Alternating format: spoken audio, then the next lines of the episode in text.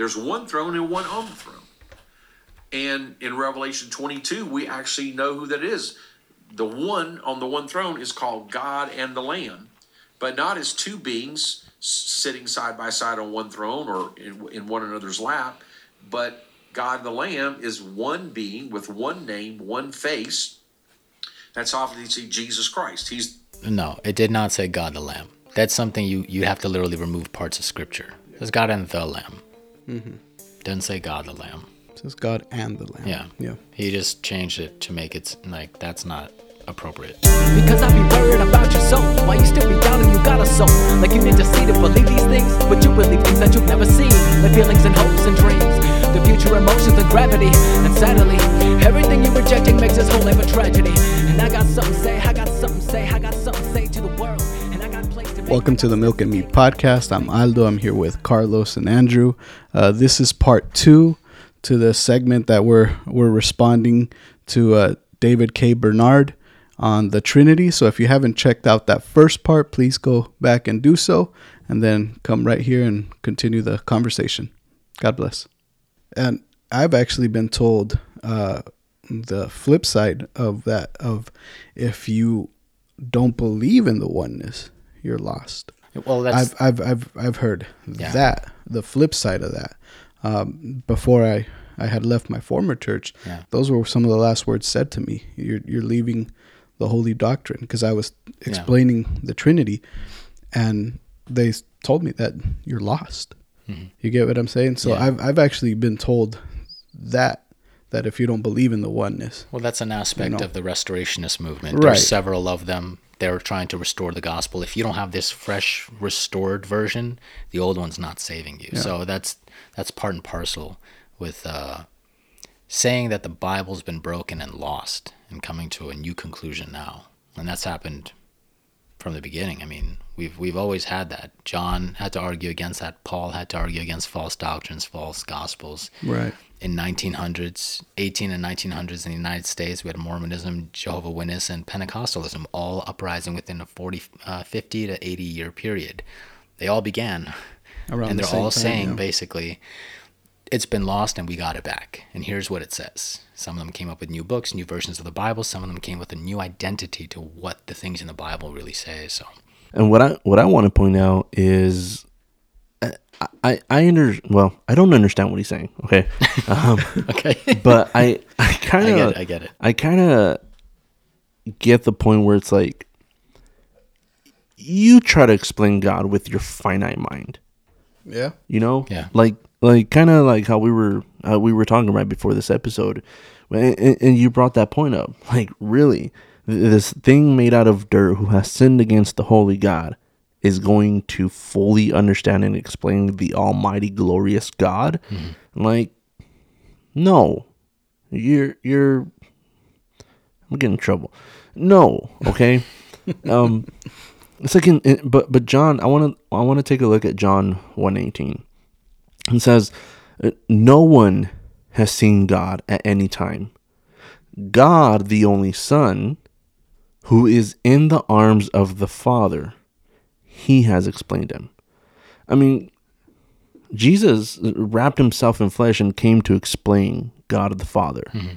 And here's the interesting about the, the interesting thing about this passage. It says no one has seen God. And then he calls the Son God. And then he says, Who is in the arms of the Father? Has explained him. Mm-hmm. Like the Son is the one who, who understands the Father. He he loves the Father. They have an interrelationship. Like so so pure and so loving that that's kind of the question that I get sometimes where it's like, well, before the foundation of the world, before anything, what was the Father and the Son doing? What was the Holy Spirit doing? Were they just kind of chilling? The Father was loving the Son. And we see that in John 17 5, where Jesus prays, Now you, Father, glorify your Son and and and give me the, the glory which we once shared. That's what they were doing since eternity past. Yeah. The Father was being a father to the Son, loving him, cherishing him. They were they were together in this. Like that that's such a pure and and, and, beautiful thing to to be able to comprehend and understand. But yes, going back to this, yeah, no no human can, can fully understand and, and, and explain the Godhead. I understand that as Christians we should be able to to, to, explain the scripture. We should be able to deep dive.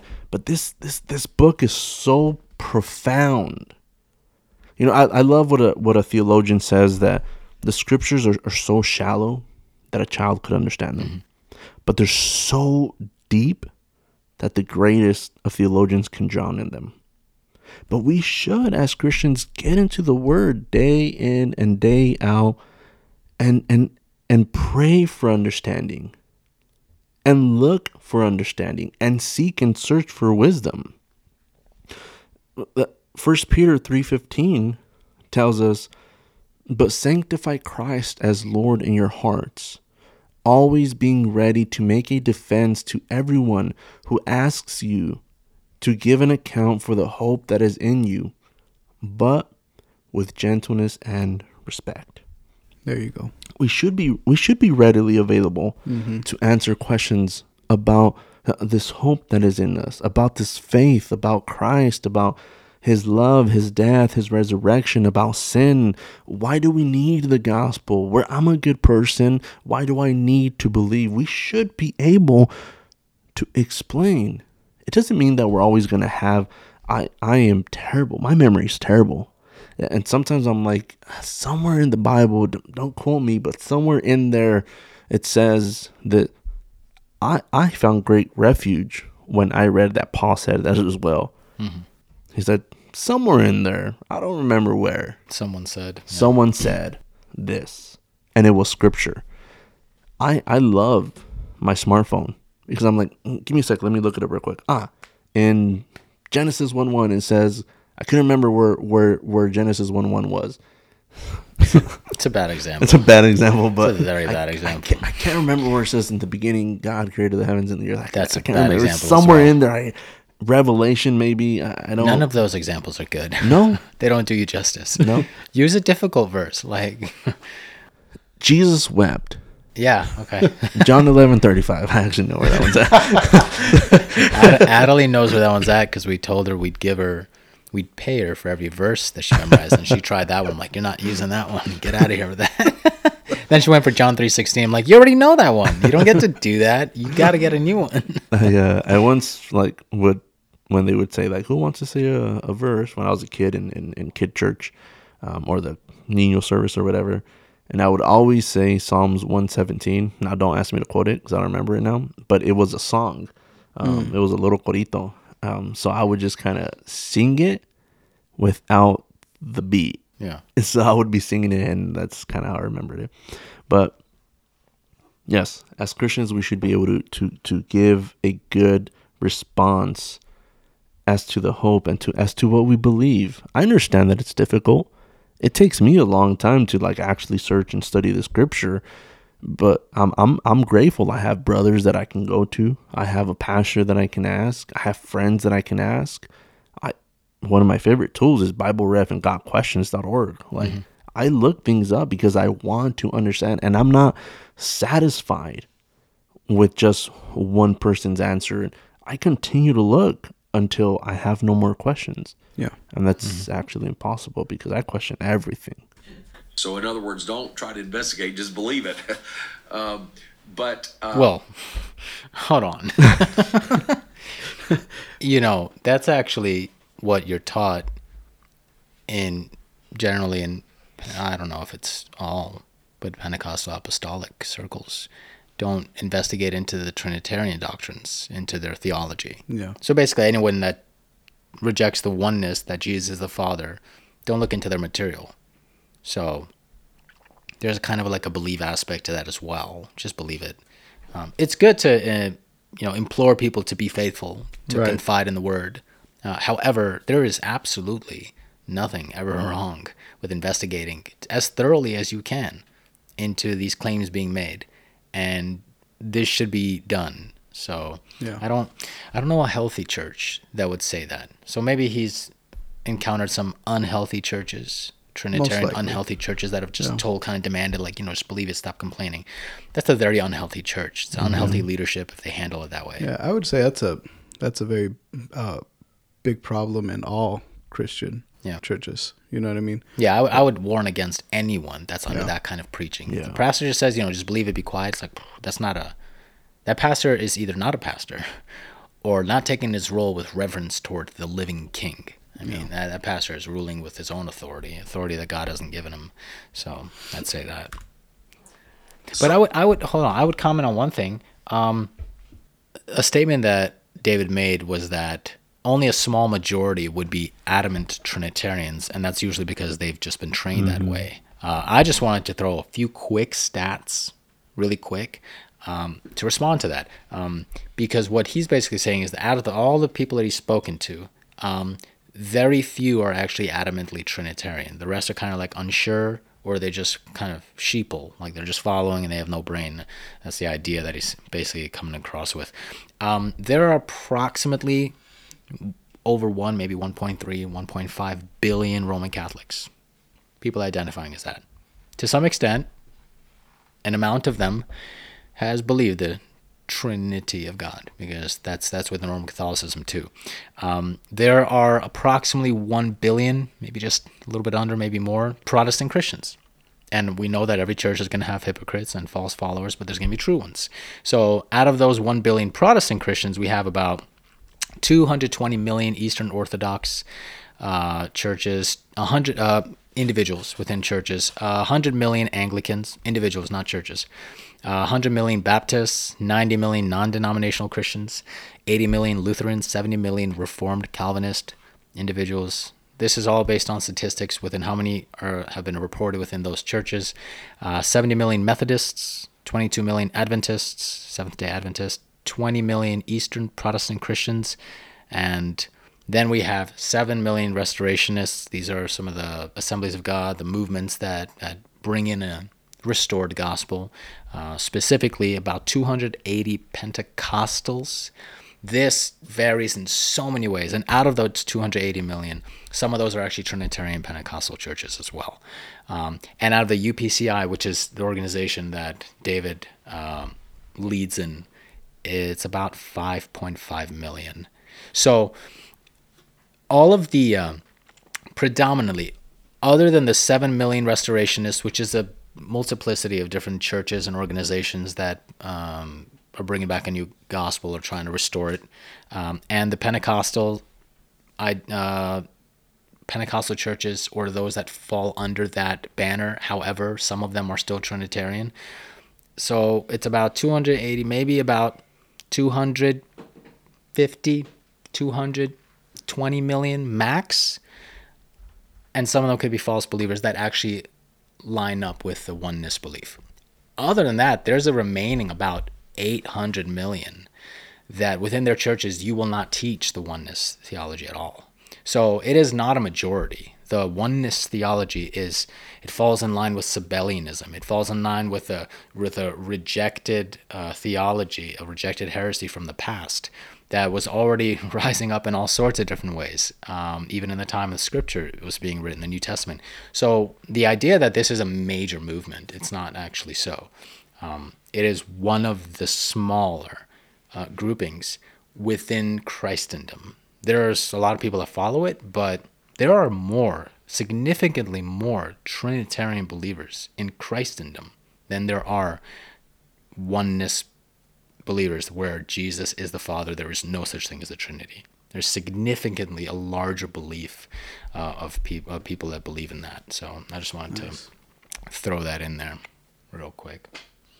And uh, we'll keep going.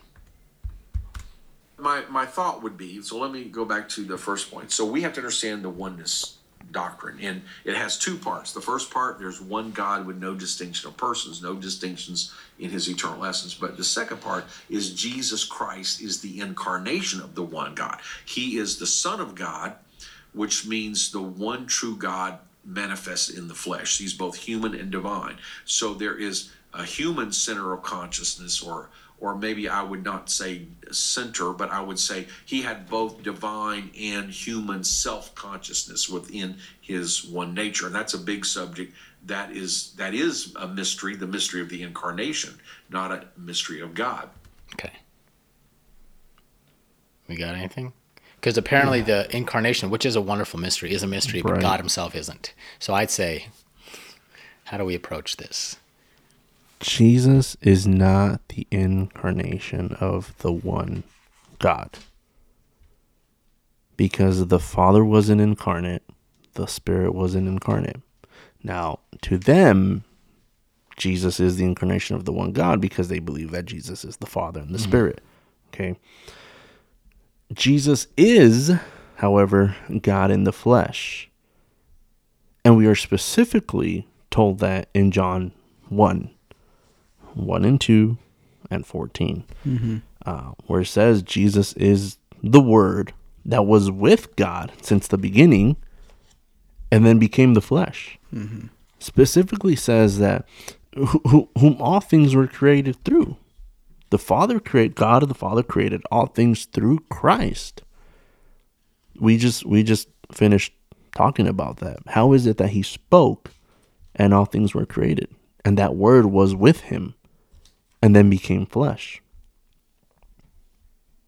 And that's what you want to I, I don't I don't have it written down but Yeah. you want to read So that? John chapter one verse one to five it says, "In the beginning was the Word, and the Word was with God, and the Word was God. He, the Word, was in the beginning with God.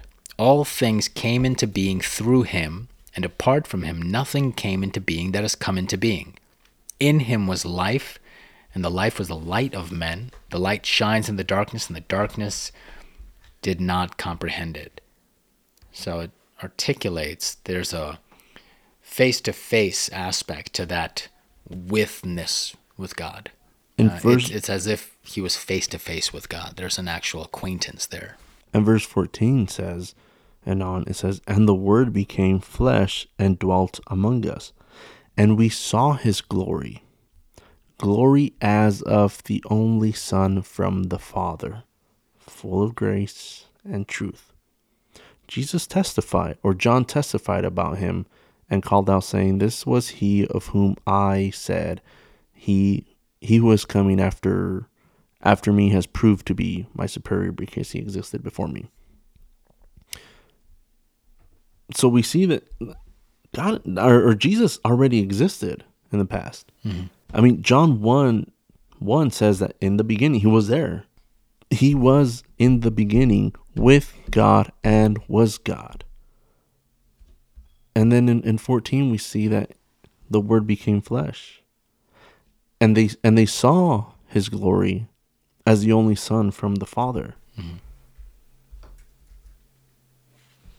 We have um, we got? We in Hebrews, um, Hebrews ten four to seven. This is an important section of scripture. It says, "For it is impossible for the blood of bulls and goats to take away sins. Therefore, when he comes into the world, he says, and is speaking about Jesus, sacrifice and offering you have not desired, but a body you have prepared for me. In whole burnt offerings and sacrifices for sin you have taken no pleasure. Then I said, Behold, I have come. In the scroll of the book it is written of me, to do your will, O God. For for God to say just to himself, as if there's no no other interrelationship going on, you've prepared a body for me.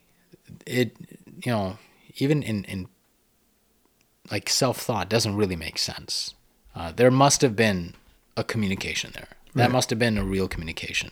And who's communicating to who? Well, it's not just the flesh. It's not just flesh surrounding with the human existence. It's it's literally you've prepared a body for me. Mm-hmm. You've you've given this for me. This is something you've prepared beforehand so that I would dwell in it. I mean, there's there's an plan, there's the incarnation there being spoken of, and there's a relationship where someone has had a plan of preparing the living circumstance for Christ. And that's that's not easy to just rebuke and say, "Well, no, that's not what that, that means. That's just the body speaking." It's like, well, the body the body isn't named as savior. Right. It's not the body that saves. It's the one dwelling in it. You know, the word was made flesh, not mm-hmm. the the word was. You know, the word was flesh. Like the word is not flesh. So. I want to I want to point something interesting about that. Every time I, I, I come to this verse, I think about this interaction between you and I. Um, and I had to pull it up. On May 9th, 2021, Oh, at two, days, 809, two days after my birthday. at 8:09 a.m. you messaged me when rejecting the Trinity how would Hebrews 10:5 be responded to who did Christ speak to if not the Father when referring to someone else preparing a body for him I said that's a good question probably the Father so is the Son speaking about the body given to him by the Father most likely, then are you still in opposition to the Trinity?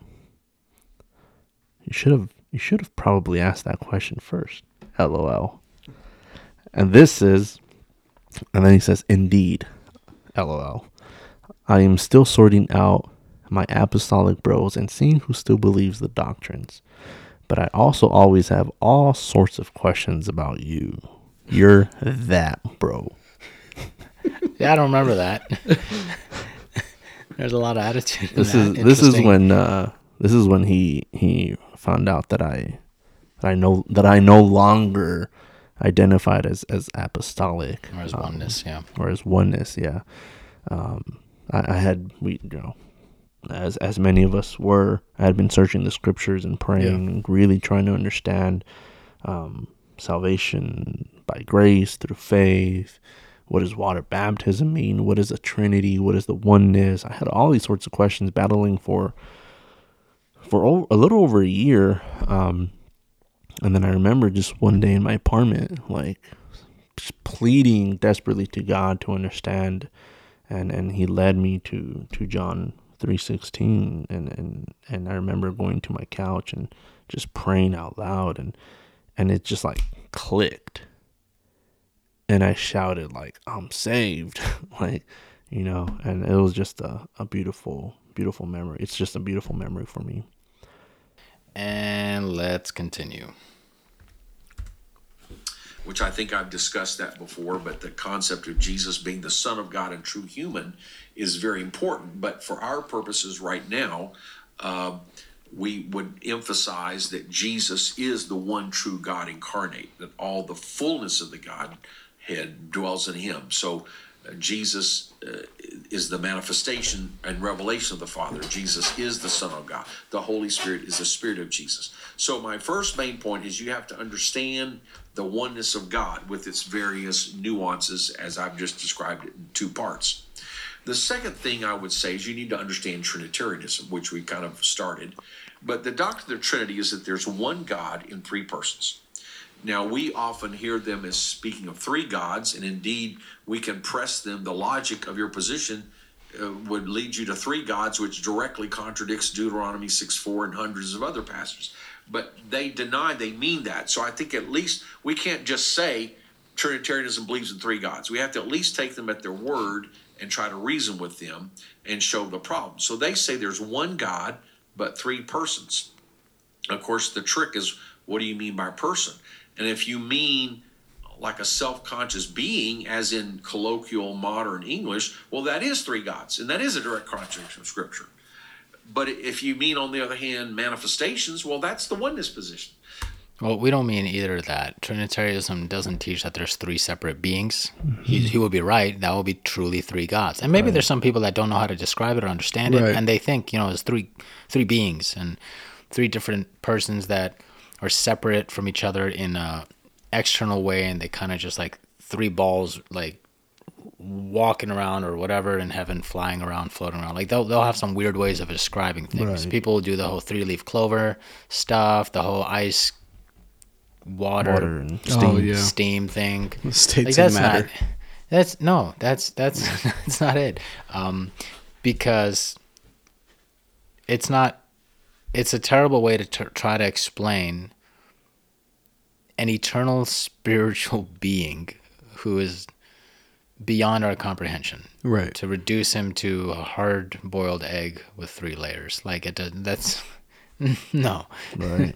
not at all god is unlike anything that we have in um, in creation. However there's one one section of scripture i want to just touch on because this points to the relationship between father and son at least. And i think it's really important for us to get it. John 17 verses 1 to 8 and then from there verse 20 26 and it says this jesus spoke these things and lifted up his eyes. Now just as a little reference this is known as jesus high and priestly prayer because mm-hmm. this is his final prayer uh, for the disciples in a very special and intimate way. And he has the longest conversation with the Father on record here than in any other part of his ministry or scripture. Right. So this is him literally praying to the Father amid his disciples. This is a full on conversation. And it, it means something. It's not just an act, it's not charades.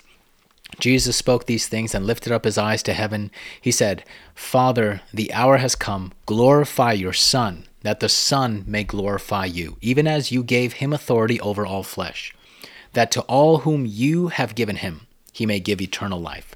This is eternal life, that they may know you, the only true God, and Jesus Christ, whom you have sent. I glorified you on the earth, having accomplished the work which you have given me to do. Now, Father, glorify me together with yourself with the glory which I had with you before the world was. And that's the verse that you referenced, Carlos. Mm-hmm. Verse 6 I have manifested your name to men whom you gave me out of the world. They were yours, and you gave them to me, and they have kept your word. Now they have come to know that everything you have given me is from you. For the words which you gave me I have given to them, and they received them and truly understood that I came forth from you, and they believed that you sent me. And then skipping to verse 20 to 26, here's the oneness aspect. I do not ask on behalf of these alone, meaning these disciples in his presence, but for those also who believe in me through their word, meaning future disciples. Jesus is praying for future disciples as well, that they may all be one, even as you, Father, are in me and I in you. This is that aspect of Jesus as I am in the Father and the Father is in me. Um, even as you, Father, are in me and I in you, that they also may be in us, so that the world may believe that you sent me. Verse 22 The glory which you have given me, I have given it to them, that they may be one, just as we are one. I in them, and you in me, that they may be perfected in unity, so that the world may know that you sent me and loved them, even as you have loved me. Father, I desire that they also, whom you have given me, be with me where I am, so that they may see my glory, which you have given me. For you loved me before the foundation of the world. O righteous Father, although the world has not known you, yet I have known you, and these have known that you sent me, and I have made your name known to them, and will make it known, so that the love with which you loved me may be in them, and I in them. I know, huge section of scripture, Right. few minutes of reading. It had to be read though. It mm-hmm. really had, and that's with skipping a few verses. Like, if that, if that is a non-existent relationship, Right. For what purpose did God display that and print it eternally for us here on earth in Scripture? For what purpose did Jesus Christ have this magnanimous conversation of intercessory prayer? Uh, communal prayer and even a prayer in which we partake in the benefits of it. I mean, Jesus literally articulates that the oneness and the unity and the inness that he has with the Father is the same that he desires we share with him and the Father. He is not describing what somebody would say when they say, I and the Father are one, I am in the Father, the Father is in me. That means Jesus is the Father. Well, that logic must be applied to this because this is the only other part of Scripture that Jesus says, I am in the Father, or I am in you, and you are in me, and I'm one with you. There is no other place in Scripture as thorough as this in that aspect. Right. This must mean that the oneness and the inness that Jesus has with the Father must be applied to us as a church. And we know we don't become divine or part of the Godhead.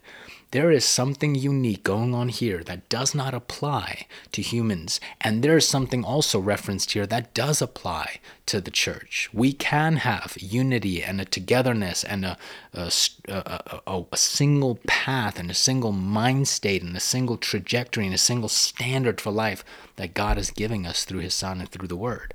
But we don't become the God Yeah. of, of the heavens and the earth. We don't become that. So if this aspect doesn't uh, signify a great separation um, between God's greatness and God's awesome holiness and his separatedness from us, then then it doesn't it doesn't do that for Jesus and the Father. Right. Like if this doesn't separate us from him, it doesn't separate Jesus from the Father. But we are separated from God. We will not ever become him. We will not have divinity ruling in us. Although we have the spirit moving in us and leading us. So I, I just think it's incredibly important to grasp that because when somebody says something like the incarnation is mysterious, pertaining only to itself, not to God's nature. It's like there's nothing easy about that section of scripture. How how has the Father always been with the Son? How has that been an eternal before the foundation of the world, he says in verse 24, you loved me before the foundation of the world. You loved me. You loved there's a personal Yeah. Aspect there. This isn't like you loved an idea and I became the flesh of it. Like, no, you loved me. I've mm-hmm. known you. I fellowshiped with you. The glory that I had with you.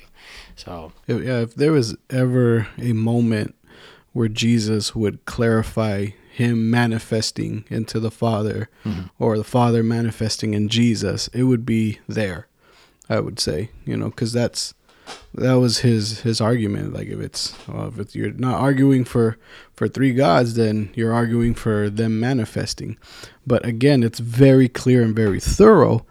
There's that again the distinction. There's that relationship that togetherness to mm-hmm. god. Not separate gods that you worship each individually. No there's that true oneness but there's also that person the father the person uh, the son the person Yeah. Yeah. Uh, You know, to, to take some of the statements that Jesus made and not to apply them to different parts that are exactly in the same sort of reference is to play with scripture. Yeah. And when, when someone's not willing to take that same thing and say, okay, well, it, it must mean that, you know, because that's how you, you know, that's textual criticism. That's how they've, that's how you understand what the word of God says. You know, you see that God says something. If he says the same thing somewhere else, if that is not a metaphor, if that's not a completely out of context thing, if that doesn't give an obvious reason as to why it doesn't mean the same thing, it should mean the same thing. I mean, mm-hmm. if it's not a strange allegory, if it's not anything like a, an odd parable or, or an, an obvious metaphor, then you have to be able to apply it in the same way. And they're not willing, uh, people aren't willing to apply the I and the Father are one and I am in the Father to this section. And this is ex- just exudes the same exact ideology. So we need to understand that. So, all right. Trinitarians, one good way to talk to them is, what do you mean by person? Uh, and another way to ask that is, oh, so when you get to heaven, are you going to see three persons on three thrones? If you say yes, well, that's three gods. You just contradicted what you claimed. Moreover, it contradicts scripture because Revelation 4 says there's one on the throne. Okay. What do we got? So, persons, we know that there's an individuality there. However, Yes. it's still one God. There's there's a there's a distinction, not a an extended separation. But again, there's there's still that union. Yeah. Like that that's not what we're saying that there's three centers of consciousness as as he's saying uh, there's three persons but there's they're in they're in unity, they're in union. You know, not not three gods, one God, one one nature. Um in in um in Acts 756 Th- this is this is where Stephen is proclaiming and and and uh, spreading the gospel and and this particular part of scripture is called Stephen put to death because that's exactly what happens. You men who are stiff necked and uncircumcised in heart and, and ears are always resisting the Holy Spirit. You are doing just as your fathers did. Which one of the prophets did your fathers not persecute? They killed those who had previously announced the coming of the righteous one, and you have now become betrayers and murderers of him. You who received the law as ordained by angels and yet did not keep it. Now, when they heard this, they were infuriated and they began gnashing at their teeth at him. But he, being full of the Holy Spirit, looked intently into heaven and saw the glory of God and Jesus standing at the right hand of God. And he said, Behold, I see the heavens opened and the Son of Man standing at the right hand of God. He, he, he was telling the Jews that they were wretched, they were sinners, they wouldn't keep the law, that, that their fathers, their ancestors persecuted the, the, the, the, the prophets, that, that they, they, they blatantly disregarded the coming of the righteous one, of Jesus Christ. And they were, I mean, you you have to be mad and you have to hate someone to gnash your teeth at them. Mm-hmm. Like that is that is a hate of hate. And and well, I mean, they killed him. That's how much they hated him. And then he said, Behold, I mean, this was his final moment. What a glorious thing to see. You're about you're about to die, and the last thing you see is Jesus standing at the right hand of God. Mm-hmm. And that's what he exclaimed. And I know you read till 56, but I'm going to keep reading. But they shouted with loud voices and covered their ears and rushed at him with one mind. When they had driven him out of the city, they began stoning him, and the witnesses laid aside their cloaks at the feet of a young man named Saul. They went on stoning Stephen as he called on the Lord and said, Lord Jesus, receive my spirit. Then he fell on his knees and cried out with a loud voice, Lord, do not hold this sin against him. Having said this, he fell asleep. What a, if I can say, powerful. What a powerful thing to have happened. What a what a way to die proclaiming the gospel. Yeah. What a way to give up to give up your your your spirit. And then for him to exclaim forgive them. Yeah. The very thing that Jesus said, Father forgive them for they know not what they do. But what was it that he saw in this vision? He saw the heavens opened up and he saw Jesus standing at the right hand of God. So, what are we going to see in heaven? He saw the glory and saw the glory of God. Now, you might say, well, God told Moses, no man will see me, or whoever. I'm going to butcher this. No man can see my face and live. No man can see my face and live. Only or only dead men see my face. Yeah. And Stephen saw the glory of God Yeah. and died. Now, I don't know if that was what killed him or if it was the stones. Right. Pretty sure it was the stones. Maybe. but what a wonderful thing to have seen. Yeah. So you asked me, what are we going to see? Well, Stephen saw this. John saw the Lamb standing in between God and the elders. I don't know what else to say Yeah. to that. Yeah. Uh, Revelations uh, 6, 16 and 17. Again, to see, it'll say who we're going to see on the throne. Uh, verse 16 and 17. Uh, Revelation 6, 16, 17. Um, and they said to the mountain mountains and the rocks, Fall on us and hide us from the presence of him who sits on the throne, and from the wrath of the Lamb. For the great day of their wrath has come, and who is able to stand? And who is able to stand? I mean, again, it We shows. keep, yeah, we keep seeing it. yeah, Who is, it- who is it's- there? Yeah, Yeah. And- Capital T. Yeah, exactly. we continue seeing it and and again although we can't understand what is the complicated essence of god Right. we continue to just respond to what he has already said about himself Yeah, it's we're not putting what's words in his mouth we're actually just expositing the fact that words Yeah. have been said and this is how they're coming out and this is how do you either fi- has meaning or has no meaning. Yeah. How do you filter that? How, how can you even begin to filter that into the oneness Pentecostal belief?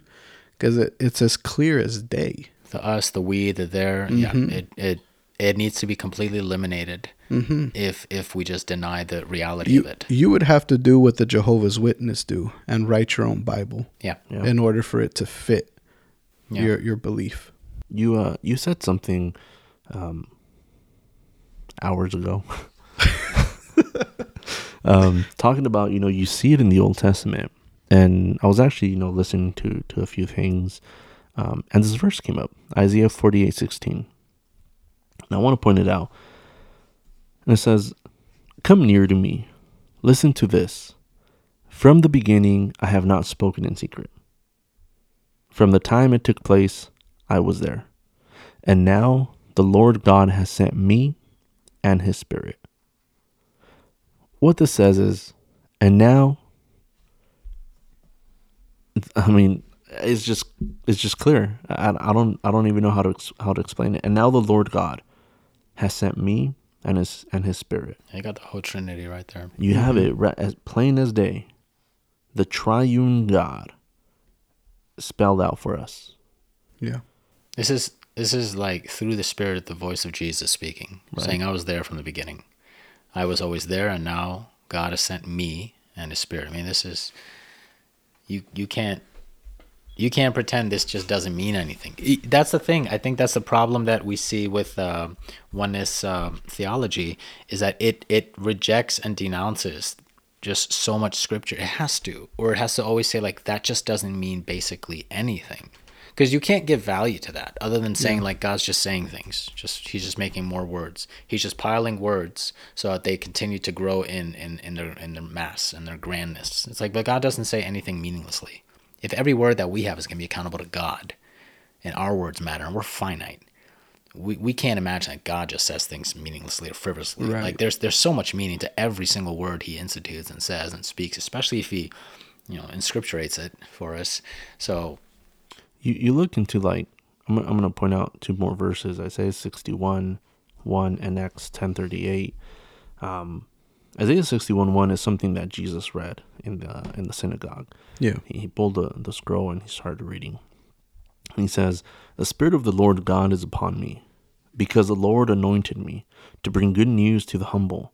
He has sent me to bind up the brokenhearted, to proclaim release to captives and freedom to prisoners.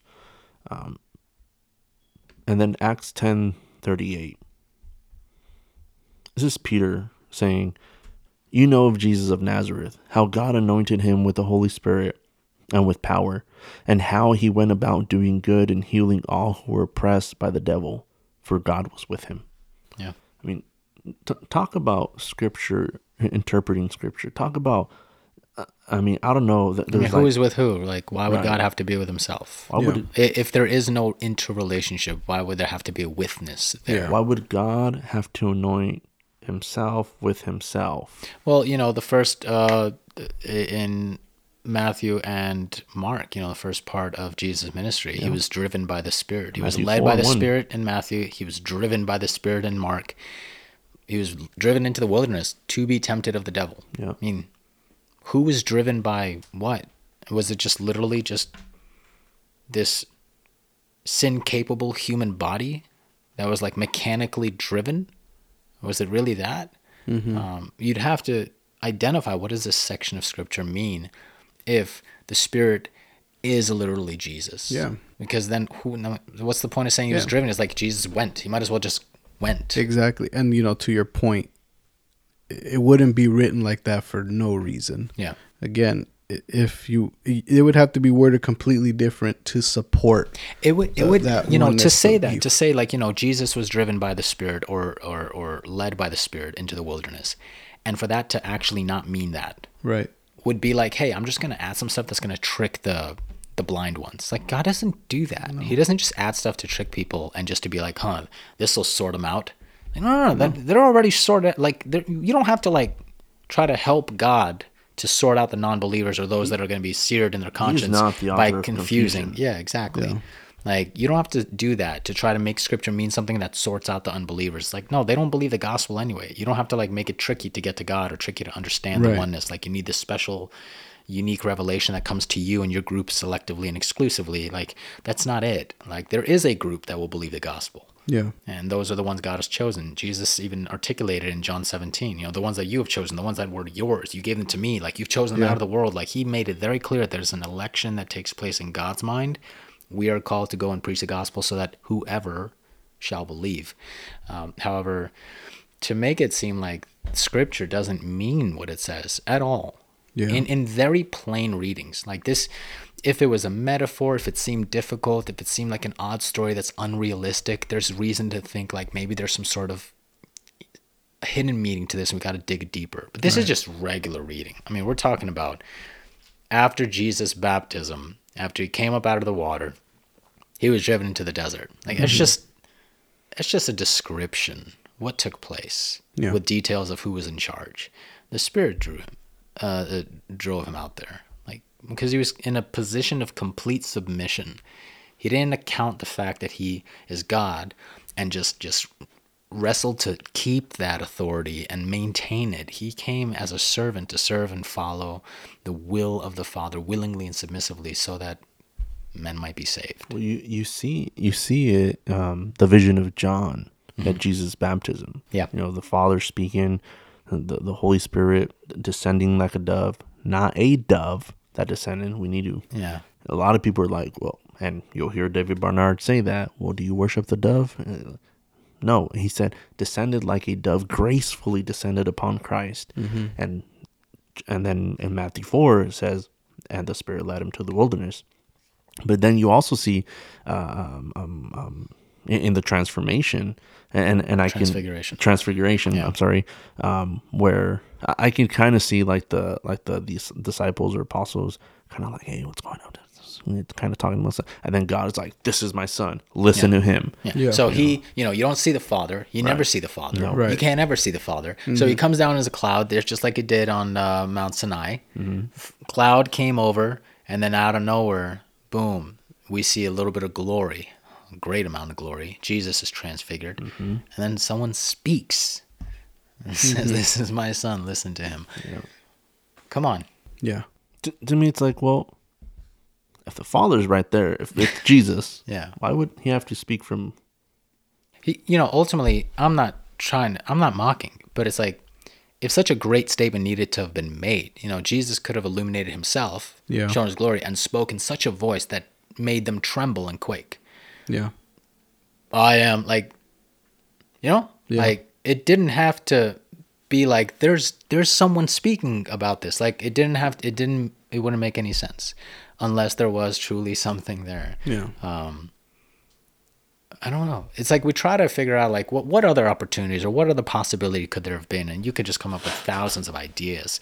But ultimately, it just shows that this this uh, unity and diversity within the Godhead, within God's unique nature, cannot be dismissed by saying it isn't because there's so much overwhelming evidence that it is. It is Yeah. a unique relationship that's unlike anything else you'll ever see or hear or touch or think of. I mean, if heaven is full of things that you could never even imagine, the things that have never even come into the mind of man, those are the things that are prepared for those that love him and are called according. Like, if heaven is that great, who are we to say that we understand the centrality of heaven and its fullness right here and now? It's like we're full of sin, depravity, like we're full of confusion and all these mixed ideas from the world. We don't understand God. Christ had to declare him to us. We don't get him. We've had his word. The Jews had his word for almost 2,000 years. Like, they didn't even know. Jesus had to come and show them. Like, they were mm-hmm. clueless. And they had the law, they had all the signs, they had everything from Egypt, they had the miracles in those great, disastrous ways that nations have had testimony of this God. So much that, you know, Rahab was mm-hmm. able to know, to say, like, I, I know of your God, I know who you guys are. Like, that's how far that testimony went. Right. and yet we still needed Jesus to declare it so plainly to us. We still Yeah. need the scripture. Like we don't we can't figure him out. He's far beyond us. Like Isaiah says, you know, the heavens as the rain comes down, you know, my my ways are higher than your ways. As the rain comes down from heaven, so are my I'm I'm screwing that scripture up. No, but I get it. Just safe to say, are you going to take scripture for what it says, or Yeah. do you got to switch it up in your head? You know? You- You're gonna have to, you know, people that um, battle against some of the clear things in Scripture, um, however mysterious they might be, they would have to respond to these sorts of questions as well. There's one throne and one on the throne. And in Revelation 22, we actually know who that is. The one on the one throne is called God and the Lamb, but not as two beings sitting side by side on one throne or in, in one another's lap, but God and the Lamb is one being with one name, one face. That's obviously Jesus Christ. He's No, it did not say God the Lamb. That's something you you have to literally remove parts of Scripture. It's God and the Lamb. Mm-hmm. Didn't say God the Lamb. It says God and the Lamb. Yeah, Yeah. He just changed it to make it like that's not appropriate. one true God who, according to his human identity, was sacrificed for our sin as the Lamb. So the book of Revelation is clear. There's one God on one throne. He's going to be revealed as Jesus Christ. So that's uh, so I found a good way to ask the Trinitarians, "What do you believe? One God, three persons." And so there's this tension, it's, and they'll usually say it's a mystery. You say, "Okay, but who are you praying to? Do you spend five minutes to the Father, five minutes to the Son, five minutes to the Holy Spirit? Well, then you have three gods. Okay. I do want to touch on that. Who are you praying to? Um, I have seen Trinitarian teaching where there's an emphasis, uh, you know, uh, pray to the Father, then pray to the Spirit, and pray to the Son. I see that as unhealthy at best if we over separate God in such ways. There needs to be a biblical, faithful, sound understanding that you are praying to the Father as Jesus taught us, praying to the Father. Right. Um, and you are praying led by the Holy Spirit because you have a relation with God through the Spirit, and the Spirit is the one that causes us and has that united relationship, giving us the ability to call unto Him, Abba, Father. So we have that that that access to God uh, made real because of the Holy Spirit in us, and we have that permission because of Jesus Christ and Because his of his- atoning his work, work, his yeah. propitiatory work, his his uh, passive and active obedience. I mean, so we are praying in essence to the Father through the Son by the Holy Spirit. Mm-hmm. Exactly. So there shouldn't be this over separation like okay i'm going to pray to the holy spirit i'm going to pray to jesus i'm going to pray to the father i think that's when you really come across some really weird ways Mm-hmm. um, i just don't see that in scripture we see uh, stephen praying to jesus saying jesus receive my spirit because he saw the vision and jesus was the one that was the, the, the central figure that he identified and, and, and noticed or the scripture points to. And you saw Jesus at the right hand of God, standing at the right hand of God. It was central on him, and and yet we always have them praying or thanking the Father uh, through the Lord Jesus Christ. Like we we continually see predominantly in all scripture, it's always to the Father. Yeah. There are several references where it's to Christ. It's in the name of, or in accordance with Christ's teaching, or in accordance with Christ's character, but it's uh, it's not overly separated in that way. Right. There's an articulation, but it's not this huge separation. It's always this unification. So if someone has done it that way, I I would understand his con- concerns. I'd be like, well, it looks like you're literally practicing prayers to three different people in a very separate way, which basically looks like you're you're like taking turns with three different ones, and Right. that that would seem very tri-God polytheistic. Yeah. I, I would understand that. However, being able to pray to God, understanding how we relate to God and what His Spirit does in us and who Christ is and what He's done for us and is doing in us and the role of the Father, that's different. Yeah, there, there's definitely an order to those roles. Yeah.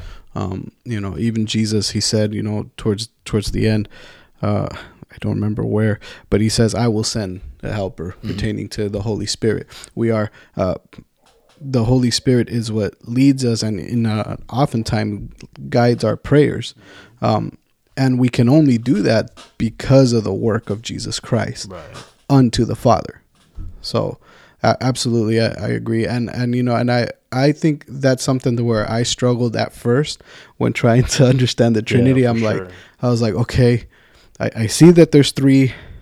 How does this prayer work? You know, Yeah. I, I totally I get it. You know, when you're maybe new to it, that that it might be hard at first, but it, it really is. There's you just got to understand there's an order to to how this all uh, played out. Because I be worried about your soul. Why you still got a soul? Like you need to see to believe these things, but you believe things that you've never seen. Like feelings and hopes and dreams. The future emotions and gravity. And sadly, everything you're rejecting makes this whole life a tragedy. And I got something to say, I got something to say, I got something to say to the world.